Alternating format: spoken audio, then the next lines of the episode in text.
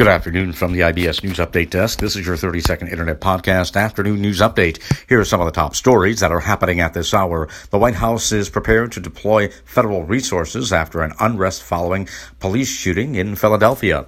Also this afternoon, Hurricane Zeta takes aim at the U.S. Gulf Coast after drenching parts of Mexico.